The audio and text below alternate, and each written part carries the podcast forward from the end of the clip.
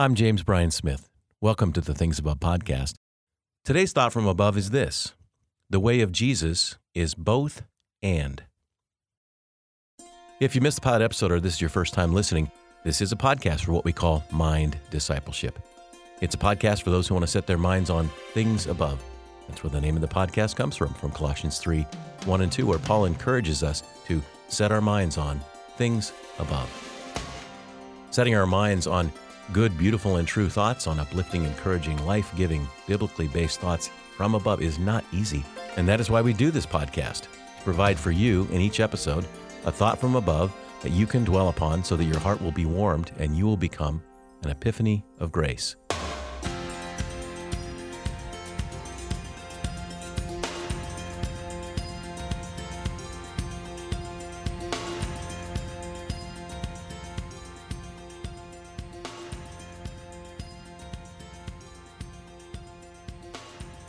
Many years ago, I was preaching at a church, and as usual, I was preaching about grace. They say preachers, and writers for that matter, really only have one message, and I talked about that a few episodes back with Eugene Peterson, who said he only had one message. And I suppose my one message is about grace. Grace is God acting in our life to do what we cannot do by direct effort. That's a great Dallas Willard definition. Grace is God acting in our life to do what we cannot do by direct effort. As you may have noticed in these podcasts, I like to talk about God using active verbs. God loves, God forgives, God heals, God restores, etc. That's what grace is. God acting, God doing for us what we cannot do for ourselves. Now, God's grace is commonly thought of as, quote, the forgiveness of our sins many people reduce grace to just the forgiveness of sins. So then, grace defined by many people would be the act of Jesus on the cross forgiving the debt of our sins. And that is absolutely true. We could never earn or merit the forgiveness of our sins. So, yes, absolutely, grace is seen clearly in God's act in Christ to wipe away our sins. But grace, by that definition I'm using, is more than that. So let me repeat it again. Grace is God's action in our lives to do what we cannot do by direct effort. And I believe there is a lot at stake in properly defining grace. Recently, a friend of mine sent me an email. He was asking for some help he was in the middle of a friendly debate with another friend of his, and the subject was about faith and works, a classic debate in the Christian life. Put simply, my friend had stated that, well, look, Jesus' death on the cross forgave all of our sins for all time. Now, if you've listened to this podcast, you've probably heard me say that a lot. This is known as the finality of the cross. And I preach it a lot, I teach it a lot. And I believe it's absolutely true. I believe that it's biblically accurate and that, if properly understood, should lead us to praise and worship, to doxology and adoration, to love and obedience. If it's misunderstood, it can and often does lead to a license to sin, to a lack of obedience, and a lack of discipleship or apprenticeship to Jesus.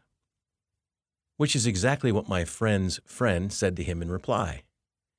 He said, Well, look, if we're forgiven for all of our sins for all time, what's the foundation for our life in Christ? Really, really brilliant response. That question is really good. But it also shows a misunderstanding of grace. Because he's assuming that grace, God's forgiveness of all our sins once and for all on the cross, leaves us with no foundation for life.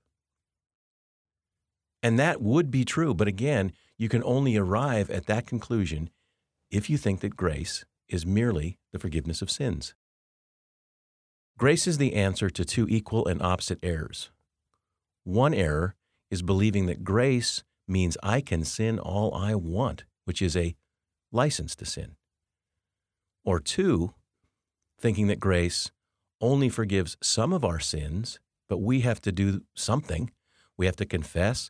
We have to do something on our part to get the rest of our sins forgiven, which is legalism. And this is why there's so many Christians who are caught in one of these two snares license on the one hand, or legalism on the other. So, I want to talk about a big word for a minute, and that word is ontology. Ontology refers to the nature of being. The ontology of an onion, well, what is it? An onion is a multi layered vegetable, an edible bulb with a pungent taste and smell, composed of several concentric layers, often used in cooking. Okay? I just told you the ontology of an onion. And the ontology of an onion is going to be different than the ontology of an egg. Their nature, their being is different. Everybody knows this. Okay, so let's go a little bit deeper. You got to stay with me here. What is our ontology? What is the nature of our being? Well, you and I are embodied souls that have been designed by God with different needs and capacities. We have, for example, a spirit that longs for God. We have a mind that can think and reason and feel and imagine. And we have a will that can act. Our souls long for things like community and connection, for meaning and purpose. And note this our souls actually long for purity. It's crucial that we understand our nature our ontology in this discussion about grace. In fact, Dallas Willard said, without a proper ontology, our spiritual formation will degenerate into legalism. What Dallas meant by that is if you don't understand the nature of who you are, if you don't start with who you are, what your being consists of, you're going to turn your formation into legalism, trying to earn something. But I would also add, without a proper ontology, we're also going to degenerate into license, especially if we misunderstand grace. Let me give an example by going back to the story I started with at the beginning, in which I was preaching about grace at a church many years ago. Preaching, I guess you could say, my one message, as it were. My main point was that God loves us without condition, that God loves us deeply no matter what we've done or do or will do, and that God in Christ has forgiven us, that God is no longer dealing with us on the basis of our sins. There's Jim's message. So after the service, there were two people who were waiting to talk with me. And I could tell the way they were kind of hanging back that they, they wanted to speak with me privately. They didn't want to be within an earshot of someone else. The first was a, was a large man, kind of a burly guy. He told me right away, he said, Look, I'm a, I'm a policeman. And he said, I was raised in a really legalistic home and church. He said to me, I've never heard a message like you just gave. I've never heard about grace in this way. What you said, somehow the Holy Spirit used what you said to truly set me free. And I told him that I was really glad, and I thanked him for sharing that with me. He walked away. Then the second person was a young woman and she came up to me when she felt safe that she could just talk to me. And she says, Wow, that sermon really helped me. Thank you. And I said, Well, thank you. I, I said, May I ask in, in what way it helped you?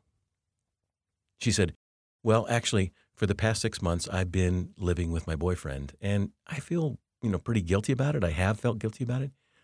But when you said that God loves me no matter what, and that Christ has forgiven me for all my sins for all time, I just had this incredible sense of relief.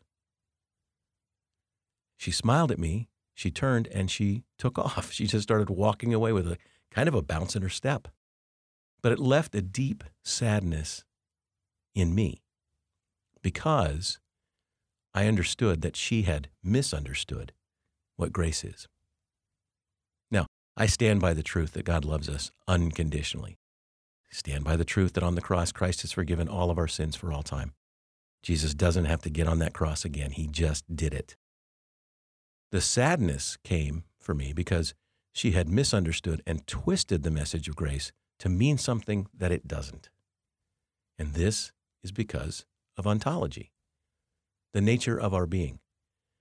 And that nature is this you and I, as I've said, you and I are embodied souls. We are not designed for sin. Now, we are in a broken world. We come into this world broken as well. But God's act in Christ on our behalf is to reconcile us to God, to change fundamentally who we are. That's why 2 Corinthians 5 17 through 19 is so important. Let me read it.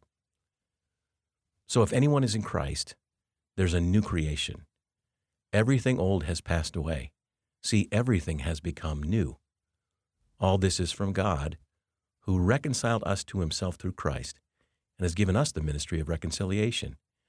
That is, in Christ, God was reconciling the world to himself, not counting their trespasses against them, and entrusting the message of reconciliation to us. Okay, a lot to unpack here. When we are in Christ, when we put our confidence in Jesus, when we say yes to Jesus, you are Lord of my life, when that happens, we are in Christ. That was Paul's favorite way to define a Christian. He says we are in Christ or Christ is in us. He uses that phrase 89 times. So, what happens, Paul's saying here in 2 Corinthians 5, is that we are all new creatures. This is the work of God. God did this by reconciling us to himself. Got to pause here. Notice that. God reconciles us to himself, not the reverse. God is the one who fixes us. God's the one who cleanses us. God's the one who makes us righteous. God takes what is broken and he heals it. God takes us who are out of fellowship with him and invites us into fellowship with him. Now, we often think, well, I've got to do something to make God less angry with me. I've got to do something to get God to forgive me. So I'll fast and pray and confess and go to church a lot and whatever it is. I've got to do something to get the unhappy God happy with me. No. God reconciles us. God fixes us. As Brian Zahnd said so well, Jesus did not come to get God to change his mind about us. He came to change our mind about God. We're the ones who are far from God. As the saying goes, and I've said it many times, if you feel far from God, ask, who moved? So God's the one who reconciles who? Us. But not just us. Paul said in that verse, God reconciles the world. That's everybody. God reconciles us by doing what? No longer, quote, counting their sins against them. That's exactly Paul's phrase. God in Christ stopped counting our sins and he never restarted. So then we have to ask to what end? Why did God reconcile us? Why is God no longer counting our sins against us? Is he now putting us in a place that we can just sin all we want so that grace will cover it? No. Again, Paul deals with this question in Romans chapter 5:20. He begins by saying, where sin increases, grace abounds all the more. Let me say that again. Where sin increases, so the more you sin, grace increases all the more. Okay, so that's going to lead to a question. And then he addresses that in Romans 6, verse 1. What then are we to say? Should we continue in sin in order that grace may abound? There's the question. I suspect Paul heard that question many times. It's a rhetorical question in this letter, in this epistle, but I suspect Paul heard that question. Hey, Paul, can we can we just sin all we want? I mean, grace, you said where sin increases, grace abounds all the more. So can we do that? In fact, I heard uh, a New Testament scholar say, You haven't actually preached the gospel until people say that, until people ask that question. You probably haven't preached the gospel yet. So, Paul heard that question. Can we continue in sin in order that grace may abound? How does Paul answer it? By no means. In the Greek, it's a little harsher than that. It's meganoita in the Greek, which is can't quite find uh, words that don't sound like expletives without saying what Paul means. But he, he's uh, it's uh, how about heck no? Let's go with that. He's like, no way, you can't. But now listen to why he says we can't continue in sin in order that grace may abound. He says this How can we who died to sin go on living in it?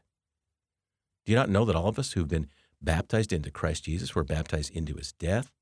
Therefore, we were buried with him by baptism into death, so that just as Christ was raised from the dead by the glory of the Father, so we too might walk in newness of life. Paul's answer is ontology. He doesn't say, no, no, no, you can't keep on sinning. God's going to get mad or God's going to put those sins back on your ledger. No, no. He says, hey, Paul, can we sin all we want and grace will abound? No. He's saying, don't you know who you are? Don't you know who you are? He goes to ontology because that's the solution here. So, can we sin all we want because of grace? Well, yes, we can, in the sense that grace will, of course, abound. We can't exhaust grace. But no, in the sense that our freedom to sin was not what Christ died for. We are all new creatures, not designed for sin, but free from its power. Christ is the new Adam. See, we start with the fall when we think about it. But no, Christ, Paul said, is the new Adam. He's restored us. So that now sin is that which just destroys us. We're not made for it anymore. So grace then is more than forgiveness of sins. Grace also creates all new people. Grace makes us holy. Grace breaks the power of the canceled sin, as Charles Wesley wrote. Now, I've noticed that we humans, we want either or. We want either all law or all grace, either all faith or all works, either all justice or all mercy. But the way of Jesus holds these in tension. It's the both and. Grace is not opposed to holiness. Grace inspires holiness. Grace is opposed to earning, but not opposed to effort. Faith isn't opposed to works. Faith is opposed to merit. Mercy is not opposed to justice. Mercy is opposed to contempt. We need mercy because of the sacredness of the human person. That doesn't negate justice. See, this is all because God's desire is not to punish us for our sins, but to free us from its grip. God's desire is not to offer mercy in such a way that justice is thwarted, but in order to establish a relationship with us, to heal us, to be in fellowship with us. That's why there's mercy. Okay, so back to the young woman who heard my sermon as a license to do whatever she wanted to do without any guilt. A few months later, I had the opportunity to talk with her again and to talk with her about holiness, God's holiness and our holiness. I explained to her that God does not condone sinful actions, but not because God's approved. And here's what I said to her I said, The reason God does not endorse what you're doing is because you're sacred to God and your sexuality is sacred to God. Your sexuality is a gift from God, a sacred part of the ultimate commitment two people make in the covenant of marriage. Anything less cheapens and diminishes our sexuality and causes harm to our embodied souls. You are sacred and special. And I suspect that's why you felt bad. She said, You know, I know exactly what you mean.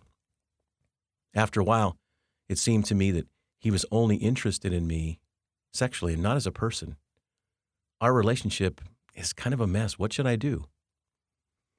I said, Well, tell him no more sex until you're married. She said, Oh, well, he'll say the relationship is over.